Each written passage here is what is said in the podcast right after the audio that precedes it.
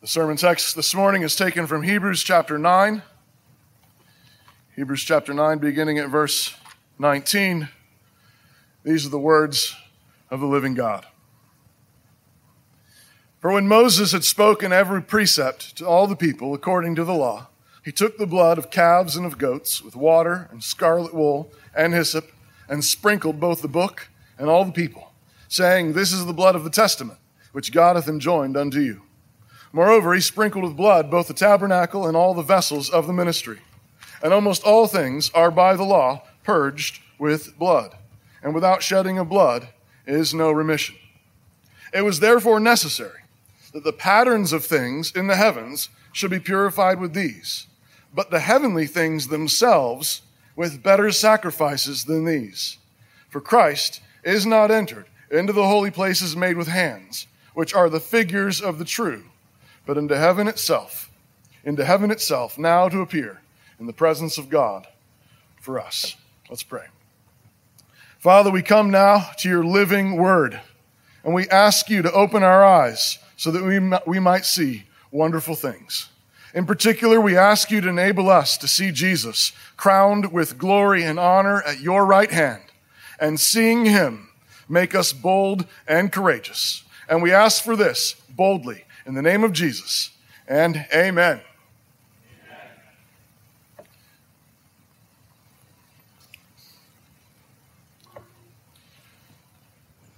The ascension of Jesus is one of the key glories of the gospel. The ascension of Jesus is one of the key glories of the gospel, and it really is part of the good news. But I think sometimes we, we struggle with that. Uh, it, you know, it's, it's a good shorthand to say, what's the gospel? Say Jesus was crucified for sins and raised from the dead. We get, we get the crucifixion and the resurrection, and that's at the center of it, and it's a good shorthand. It really is. But if you have any more time than that, it ought to be an instinct to you to say, and then he ascended into heaven. That ought to be part of what you think of as the gospel. He, he was crucified for sin, he rose from the dead, and then he ascended into heaven. But the, maybe one of the reasons why we don't always go right there is because it's, we have mixed feelings about it. He, he was crucified for sinners, he was raised from the dead, and then he left. Was that really the best idea? Was that really what you should have done? And, and, we, and we, we, we have mixed feelings about it. We think, yes, the, the gospel is glorious, the, the crucifixion of Jesus is glorious, the resurrection of Jesus is glorious, but we maybe have pause. But, but is the ascension that glorious? I mean, he had to go somewhere, I suppose. I guess he went to heaven. But we don't think naturally that it's part of the good news. That when you're sharing the gospel with someone who doesn't know the Lord, when you're, when you're telling someone what it means uh, that, that, you're a Christian, that you follow Jesus, it, it, does it roll off your tongue like that? You say, He was crucified for my sins. He rose from the dead, conquering sin, death, and the devil, and then He ascended into heaven. Isn't that good news? Our conquering king is our high priest, and he has gone ahead of us, appearing in God's presence for us. And this really is good news. And this text in particular points us to why. You might say that the, the doctrine of the ascension, this doctrine in particular, is what makes Christians bold and courageous. It's one of the centerpieces, one of the central aspects of the gospel that drives Christians to be bold and courageous, to be fearless. We might say the ascension is the Christian doctrine of dominion. The ascension is the Christian doctrine of dominion. So let's look at this text, Hebrews 9, together, verse by verse, and explain why. Remember that from the first time God confronted sin in the world, it has always been accompanied with blood. Since the first time God confronted sin in the world, it's always been confronted, it's always been accompanied by blood. Remember Genesis 3. You have that first sin. Adam and Eve eat the forbidden fruit. They have disobeyed God. Immediately they know that they're naked. They're shamed. They begin trying to cover themselves up. They hide in the bushes from God. God comes and confronts the sin. He declares curses on that sin, but then he clothes them.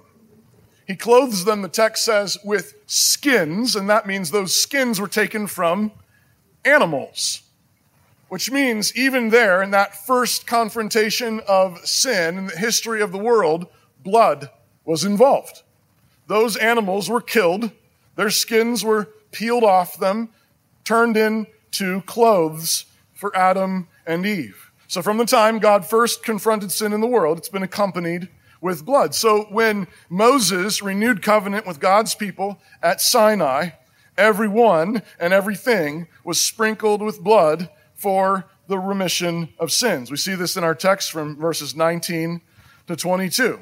For when Moses had spoken every precept to all the people according to the law, he took the blood of calves and goats, uh, uh calves and goats with water and scarlet wool and hyssop and sprinkled both the book and all the people, saying, This is the blood of the covenant which God hath enjoined unto you. Moreover, he sprinkled with blood the tabernacle, all the vessels of the ministry, and almost all things are by the law purged with blood, and without shedding of blood is no remission. In this summary that that Hebrews is, gives us, uh, it, it's combining a number of different cleansings. So there's the Exodus 24 covenant making ceremony. After the Ten Commandments and the law has been described, uh, Moses uh, comes down off the mountain, sacrifices are offered, and, and the, the altars and the people, it says, are sprinkled with blood uh, before the elders go back up and feast uh, with God in his presence.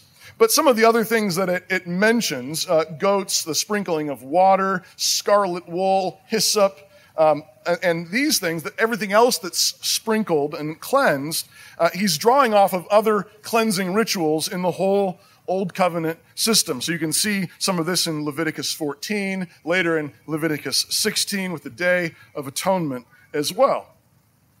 Now, what that earthly tabernacle pictured was heaven itself, Hebrews says. What the earthly tabernacle pictured was heaven itself and God's presence.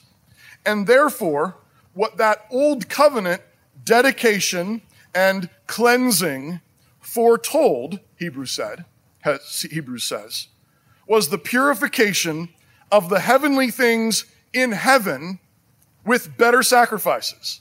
That's verse 23. It was therefore necessary that the patterns of things in the heavens should be purified with these, but the heavenly things themselves with better sacrifices than these. Thus, it was necessary for Christ to ascend into heaven itself, the temple that's not made with hands, to appear in the presence of God on our behalf. That's verse 24.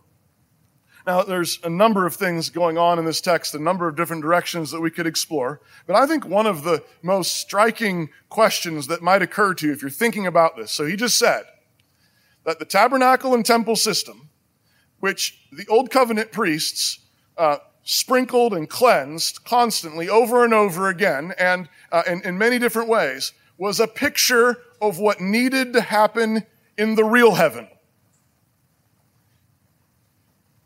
You think about that for a second, a question ought to occur to you. Wait, why does heaven need to be cleansed?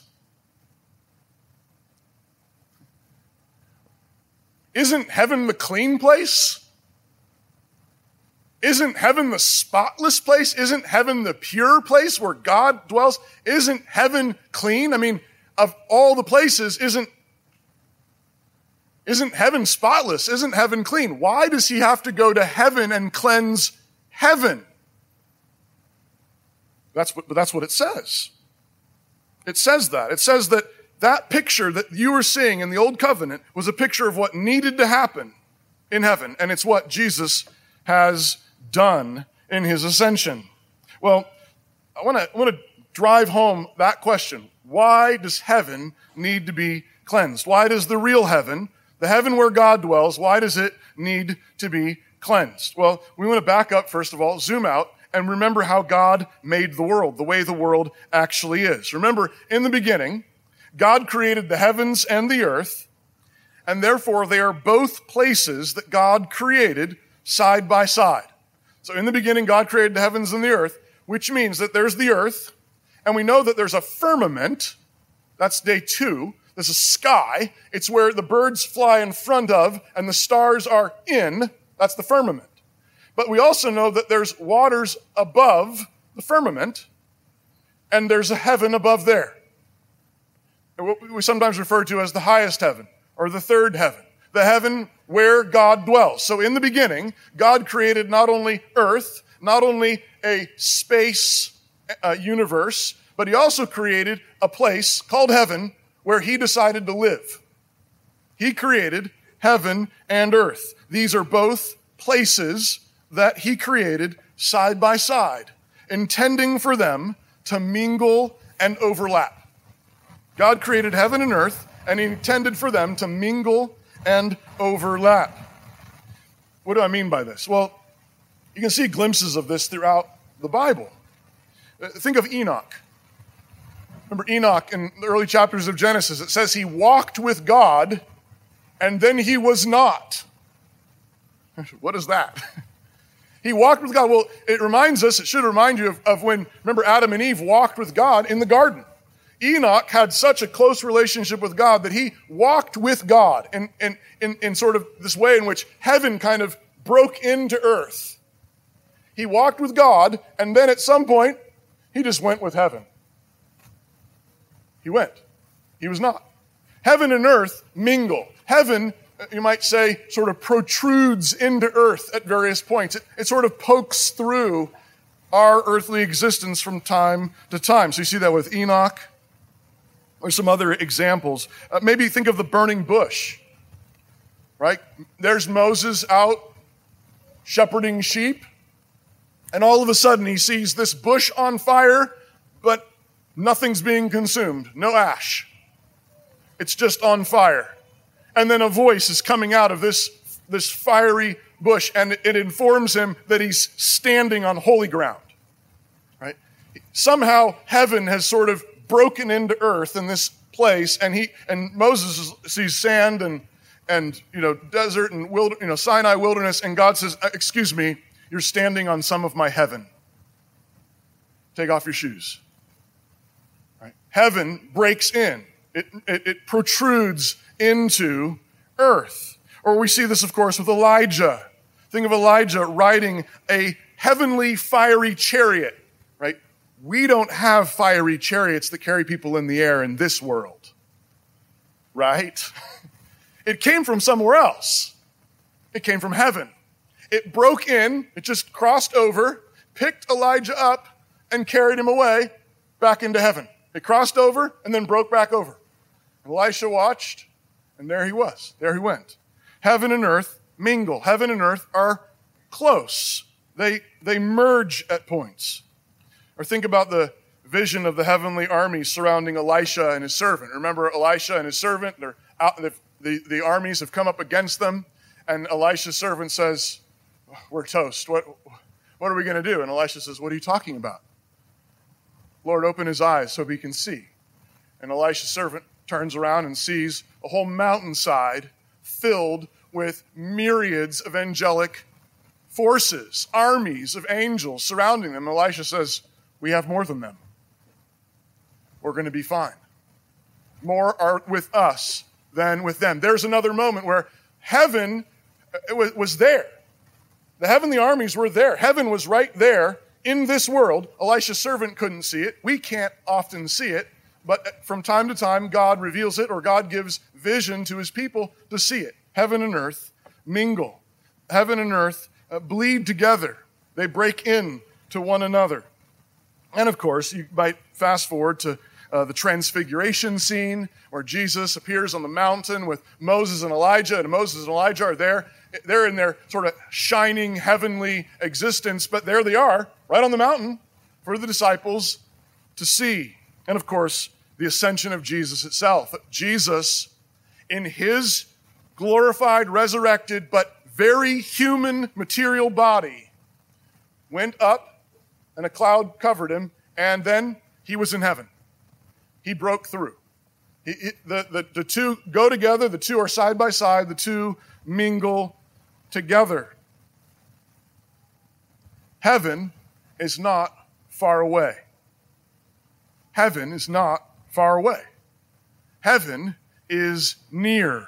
Heaven is near, but that original unity and harmony of heaven and earth, the way that God created it to be, has been terribly strained by our sin. And because of our sin, in many ways, God has blocked it. In many ways, He's not made it possible for us to see it, not made it possible for us to cross over into it. It's been terribly strained by our sin.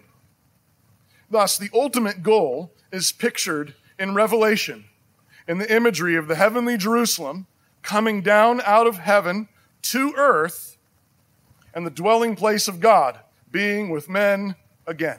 That's Revelation 21 and 22. The heavenly Jerusalem, the new city, coming down out of heaven, such that the dwelling place of God is among men. The goal is reunion.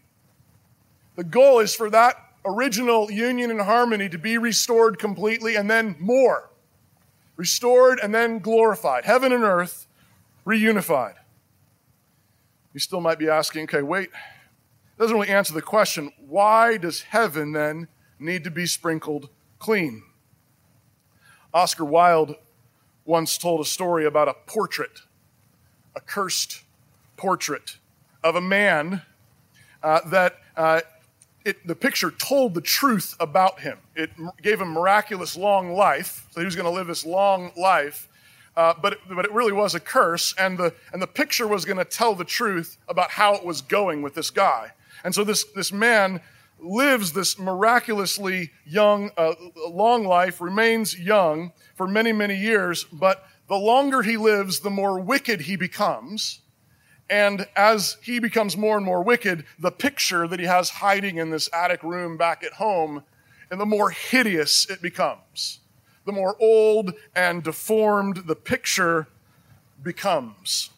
Now hold that image for a moment in your mind on the Day of Atonement in Leviticus 16, on the Day of Atonement in the Old Covenant system, once a year, the priests would take two goats. One of them, uh, they, they would lay their hands on the head of the goat, and the sins of the people would be confessed over it, and it would be released into the wilderness. This confessed sins would be confessed over the head of one goat, it's released into the wilderness. The other goat, they would kill, and then the high priest would take the blood into the tabernacle. And it's really striking that it says what they're doing on the Day of Atonement. It, it kind of makes sense in a certain way. The first goat. Put your sins on the goat and send it away. And that's really is a glorious picture of what God does for us in the gospel. God takes our sins away and they're gone. They're lost forever. That's glory. That's glory. But the other goat is kind of striking. The other goat might be, strike us as sort of strange because the blood is taken into the tabernacle. It's sprinkled on all the, on all the furniture. And then, of course, this is the one day a year where the high priest can go into the most holy place, the Holy of Holies, and he sprinkles blood there on the lid of the Ark of the Covenant. And it says that when the high priest does this, he's doing this in order to cleanse the tabernacle from all the uncleanness of the people.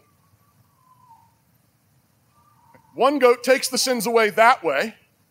But the other thing that's being pictured is that God is cleansing his house in their midst from all the sins of the people. It says this in Leviticus 16, verse 16, and again in verse 19. The high priest is cleansing the house, the tabernacle, from all the sins of the people. Put this together.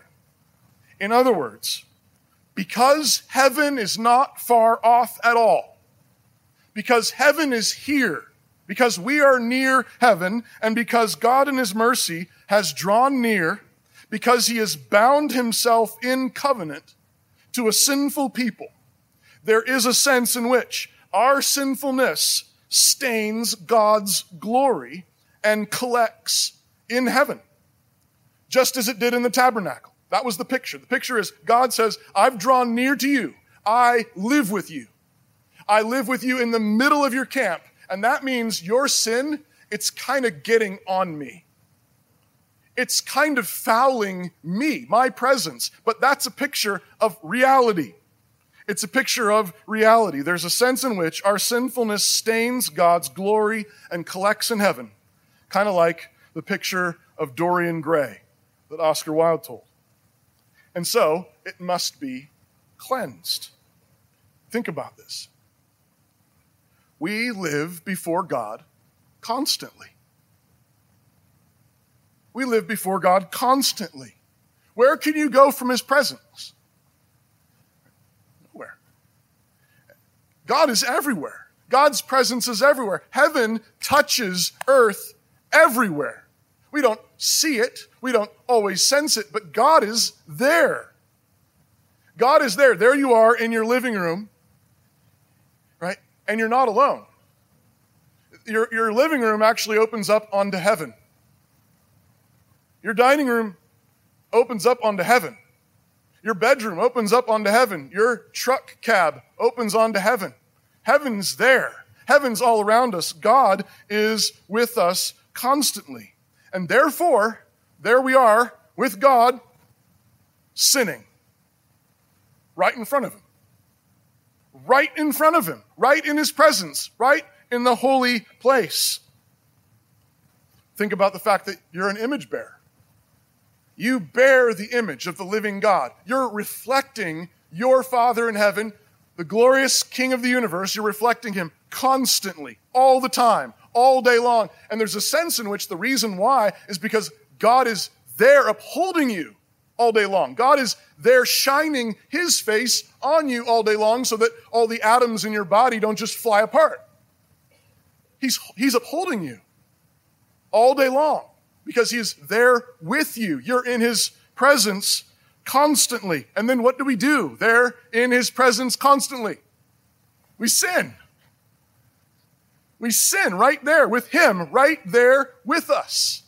We lie about him what he is like. With our sin, we snap at our wife. And God is right there. God is there in our presence, in our midst. We are there in heaven with him, sinning. He is there giving us life as the great king, and we're like insolent rebels. Right? Think, you know, all, you might maybe have that those, those moments where you know you think you're alone you think you're you know just it's just you and your wife or it's just you and a friend and all of a sudden you realize someone has been sitting there the whole time or someone's right around the corner the whole time and you know does your heart ever go down into your stomach what did i say uh, well god is always there you're you're always in the house of the lord Heaven and earth are not far off. Heaven mingles with earth, they touch. We're always in the presence of God. And, and so in that sense, and that as we, it's not just sin, that's bad, yes, but we're also sinning right there in front of him. Right there in his living room, sinning. Standing on his couch, sinning. That's what we're doing. That's what we're doing with our envy, with our bitterness, with our lusts, with our complaining. He gives, He gives, He gives, He keeps giving, He upholds it all. And then, like Israel in the wilderness, we complain about all the magic bread. It's getting old. And we turn to idols. Well, I don't know. I guess, I guess this isn't really working out. I need something else to fulfill me. I'm just not feeling it. And God is there. God is here. God is upholding everything, giving us everything, every breath, every heartbeat, every good gift.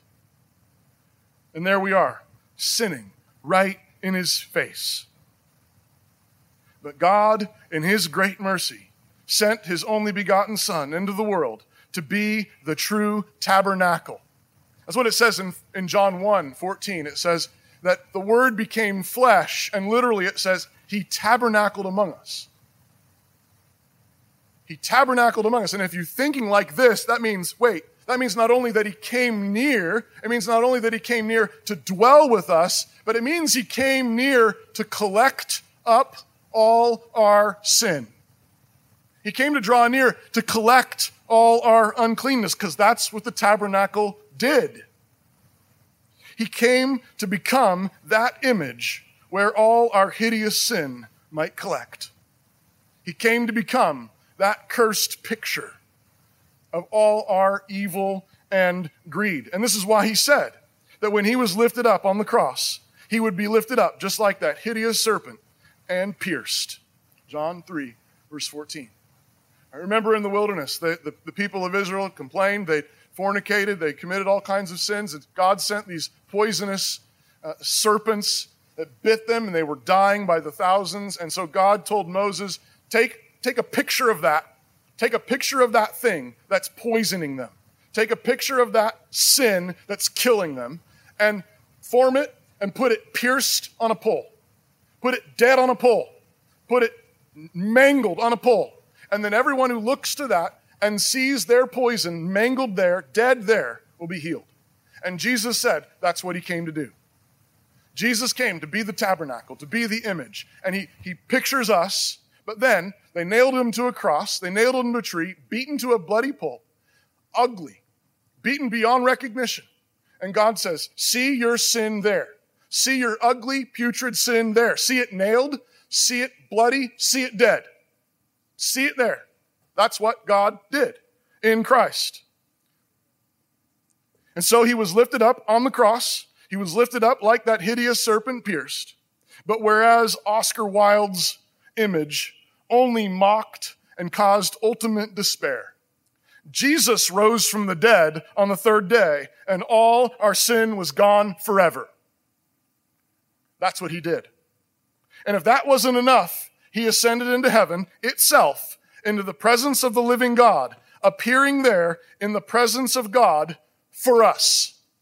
You see, this is, this is the thing. It's, it's that, it's that we, where our sin has happened, is, it's actually, the worst of it isn't that we sinned here.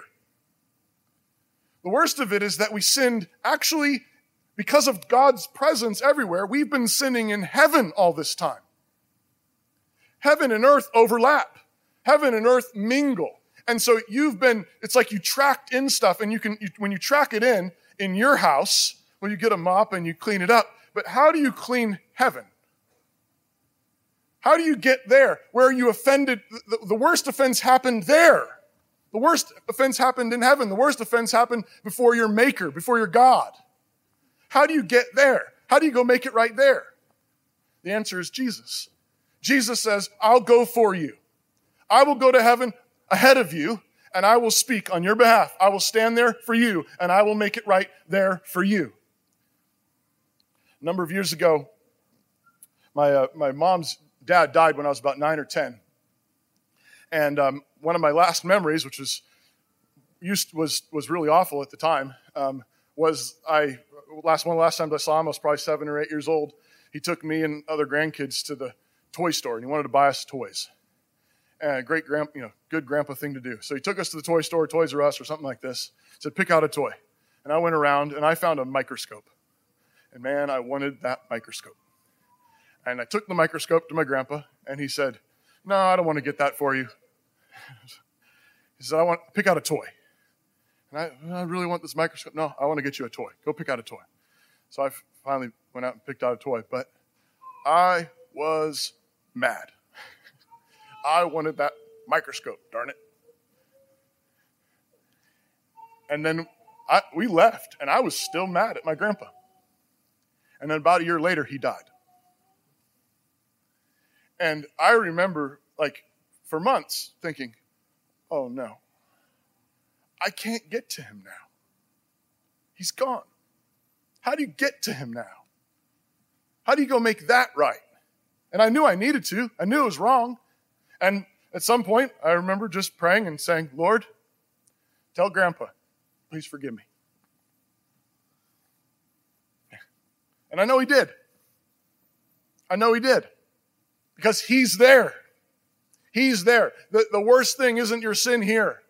The worst thing isn't your sin here. The worst thing is your sin there. That you've been sinning in the presence of a holy God. You've been sinning in the presence of a God whose goodness and love and truth and holiness and everything that's good. How are you going to get there? The good news of the gospel is that Jesus has gone there for us. He was crucified for our sins. He rose from the dead. And he said, I know where it hurts the most. I know where it's broken the most. It's in heaven. And so I'm going there for you. I'm going to make it right there for you. I'm going to stand there. I'm going to make everything clean there for you. That's the good news of the ascended Jesus. That he's gone there for us to make it all right, to do what we can't do, to go where we can't go yet, and to make it safe for us to get there. In the very next chapter in Hebrews 10, it says that because of the blood of Jesus, we enter the Holy of Holies with boldness. Because of the blood of Jesus, we go into the Holy of Holies with boldness. But notice, this isn't a dark tent in a desert or some building in the Middle East. The Holy of Holies is talking about is the actual Holy of Holies. It's the actual one in heaven where God dwells. He says, We go in there by the blood of Jesus with boldness. We go in there into the actual highest heaven with boldness because of the blood of Jesus, because he is our high priest. That's Hebrews 10, 19 and 20. We draw near. We draw near. Now, today, in worship, and any day, with true hearts, with full assurance of faith, because our hearts have been sprinkled clean from an evil conscience. He sprinkled our hearts clean from heaven. He sprinkles us clean. And notice this, you've got, you've got both, there's, there's two problems, really two problems. One of them is how do we get to heaven where we've made a mess? We've tracked stuff in, we've, we've, we've completely fouled up the place, but we can't see it and we don't know where it is and we don't know how to get there. Well, part of the answer of the ascension is Jesus goes there for us and he cleanses it for us. He makes it clean for us. He makes it right for us there where we can't go yet, where we can't see. But the, there's a flip side. The flip side is also that we've got a heart problem. We've got a sin problem in our hearts. And I, how do you get there? How do you get to that place where that guilt is? How do you get to that place where that shame is? How do you get to that place where it, it gnaws at you? How do you get there? None of us can get to it. None of us can get at it. All, all, the, all the offers that we have out there are just, they're just materialistic offers. This is why, you know, the, the crazy world we live in, you know, they, they, they give these just, just completely mind numbing explanations of why people do, you know, evil things. Well, the reason why this, this kid, you know, shot up this school or whatever was uh, because they didn't have as much money when they were younger. They were really poor or you know they didn't have access to the same things and of course there are material factors involved but it doesn't explain the evil it doesn't explain where that evil comes from it doesn't explain the way it, we feel it and we know it in our own hearts and, and, and so the question is well how, how do you get in there well it's the same answer jesus who went to heaven to get where we can't get from heaven cleanses in us what we can't get at from heaven, he cleanses our hearts. He sprinkles our hearts clean from an evil conscience. Hebrews 10, verse 21. So, how are our hearts sprinkled clean? Jesus is in heaven, and one of the things our text says is that he's sprinkling everything clean. He's sprinkling everything clean. How do we get our hearts sprinkled clean? First and fundamentally, by agreeing with God that you're a sinner in need of his great mercy. First and fundamentally, surrender. Recognize what you've been doing. You live in God's world. He's here. He made this place. He's in every corner of it. There's no place in this whole universe you can go to hide from the living God. You've been living in His world. And you've either been living in His world under His blessing or you've been fighting Him.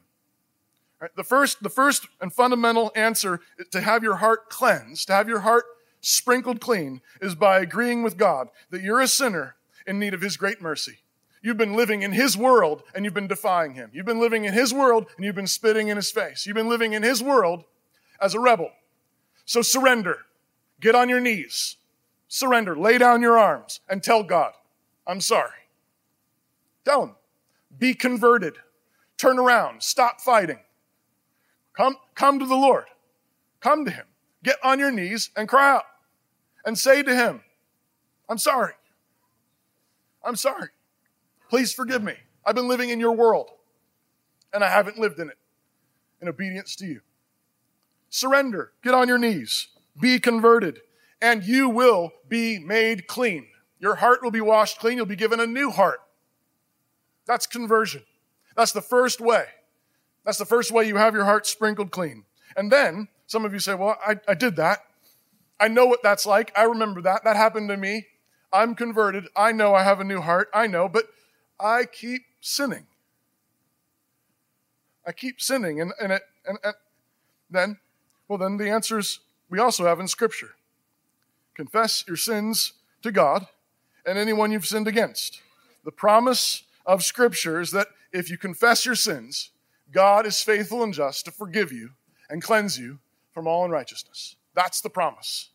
Confess your sins to God, confess your sins to your neighbor, your wife, your husband, your children, your parents, your teacher, your, your coworker, your employer, your employee. Confess your sins. Confess your sins to God and whoever you've wronged. And the promise of God is that He will cleanse you from all unrighteousness. This is also how you sprinkle your heart clean again. It's how Jesus sprinkles your heart clean again. It's by the blood of Jesus, and He can get in there, and He promises to do it if you ask Him. If you ask Him to do it, He will make you clean. All of this means that part of what Jesus is cleansing in heaven, follow me closely here, part of what Jesus is cleansing in heaven is us. He went to heaven to cleanse heaven, to cleanse all the heavenly places.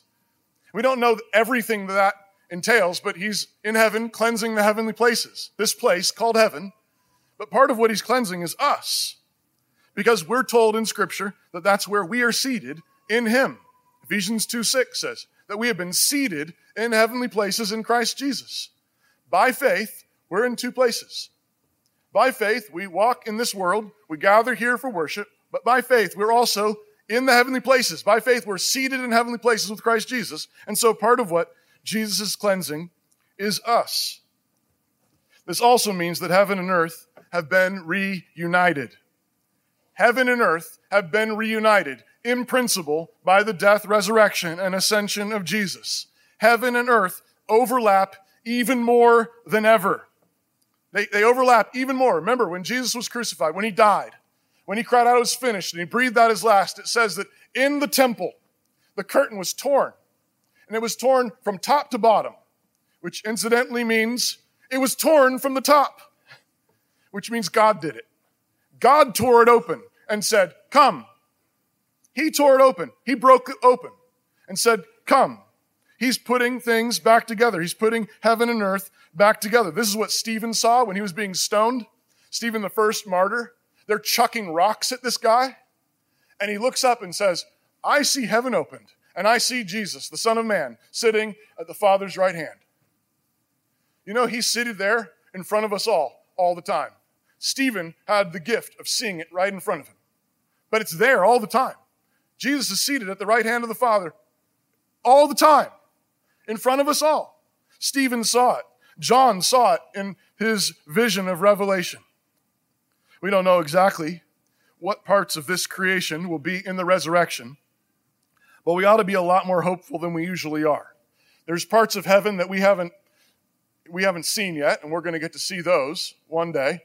But there's also parts of this world. They're, they're coming back together. Remember, the New Jerusalem's coming down out of earth, uh, out of heaven to earth. They're, they're coming back together. They're being sewn back together. So we ought to be thinking, I wonder what parts of this world will be in heaven. How about the burning bush? I think the burning bush should be in heaven. Let's, I, I'm assuming God is somehow going to raise that up, put that back together. This is the burning bush. What else is going to be there from this world? Our bodies. We, we believe in the resurrection of the body. Jesus ascended in his body, and this is why we plant our bodies in the ground. They're, they're seed.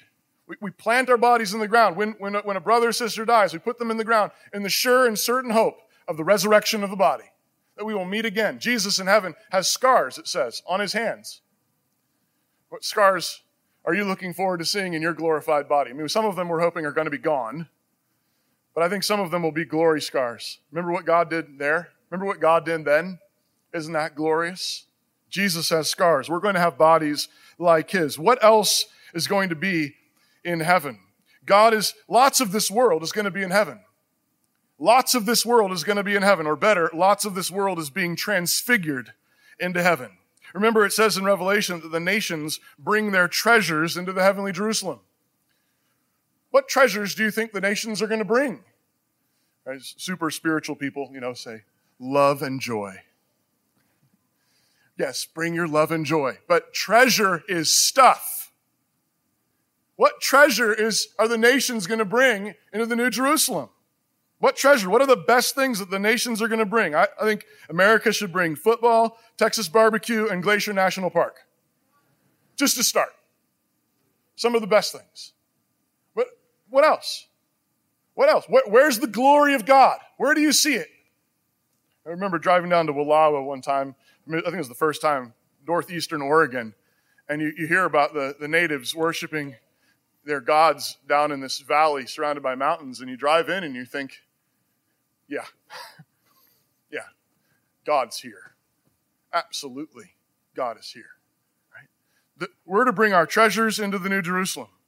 We do not yet see all things under the feet of Jesus. We don't yet see all the things and how they fit together with heaven. We don't yet see that. But Hebrews 2 says, but we, we see Jesus crowned with glory and honor. We don't yet see it all put together, but we see Jesus.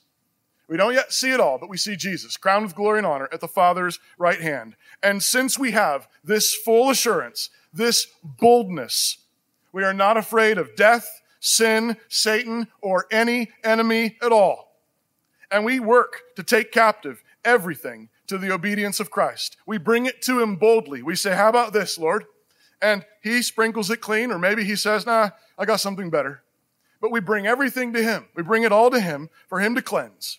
And since Christ is cleansing everything in heaven, and we are seated in the heavenly places, we are to bring everything to Him in dominion. Whatever it is that you do, whatever it is that God's called you to do, bring it to Christ. Bring it to Him, for Him to sprinkle it. Bring it to Him. Bring it all to Him, for Him to make it clean. I want to close with a quote that a friend of mine posted on Ascension Day just a couple days ago. We're celebrating it this morning. This is from Martin Luther on the Ascension, and it's really glorious.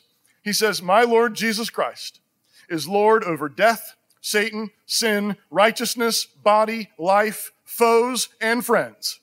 What shall I fear? For while my enemies stand before my very door and plan to slay me, my faith reasons thus Christ is ascended into heaven and become Lord over all creatures. Hence, my enemies too must be subject to him, and thus it is not in their power to do me any harm.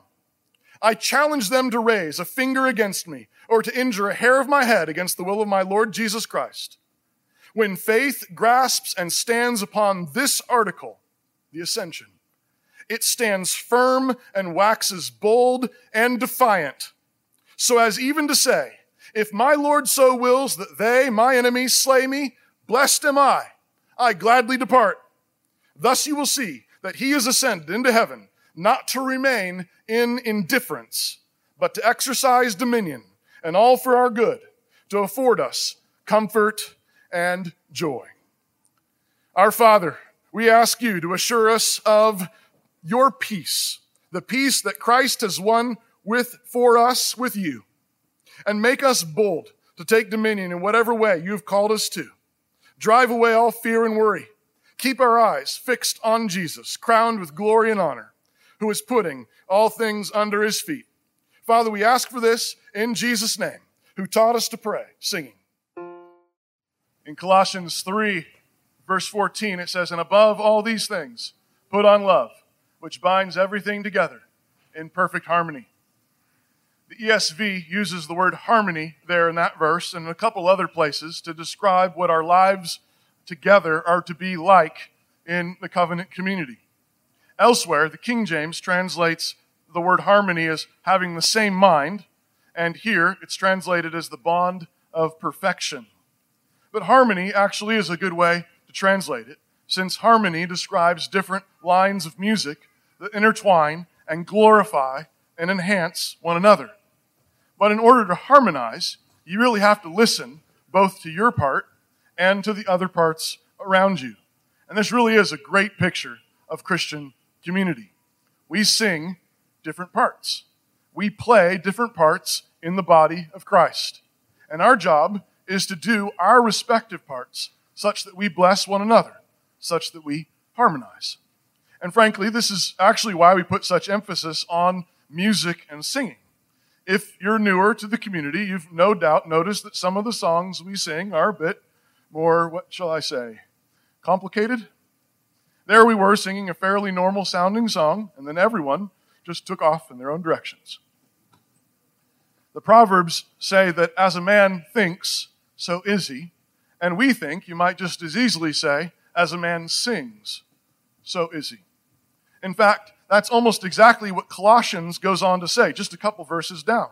Let the word of Christ dwell in you richly, in all wisdom, teaching and admonishing one another in psalms and hymns and spiritual songs, singing with grace in your hearts to the Lord.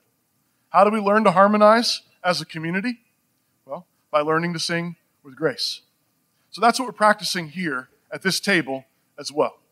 We are literally singing and harmonizing here at the table, but we're also sharing bread and wine as the body of Christ, picturing the harmony that we're seeking to grow into.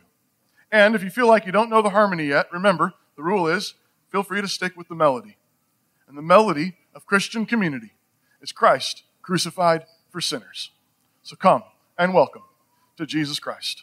On the night in which Jesus was betrayed, he took bread and gave thanks. So let's give thanks together.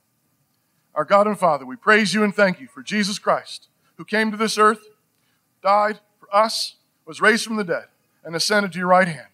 Father, we praise you and thank you for this glorious gospel and the gift it is to live together in community. We praise you and thank you in Jesus' name. And amen. You've heard this morning the good news, the gospel, that Jesus has ascended to the Father's right hand and he stands there in heaven, making all things clean for you. He, heaven and earth are not far off. Heaven and earth are close. They mingle, they touch, they break through. And in Christ, you've been brought all the way in, which means that all that you do, all that you do is now empowered by heaven. The angels are with you. The saints are cheering you on. And Christ, above all, is standing there. He's there for you.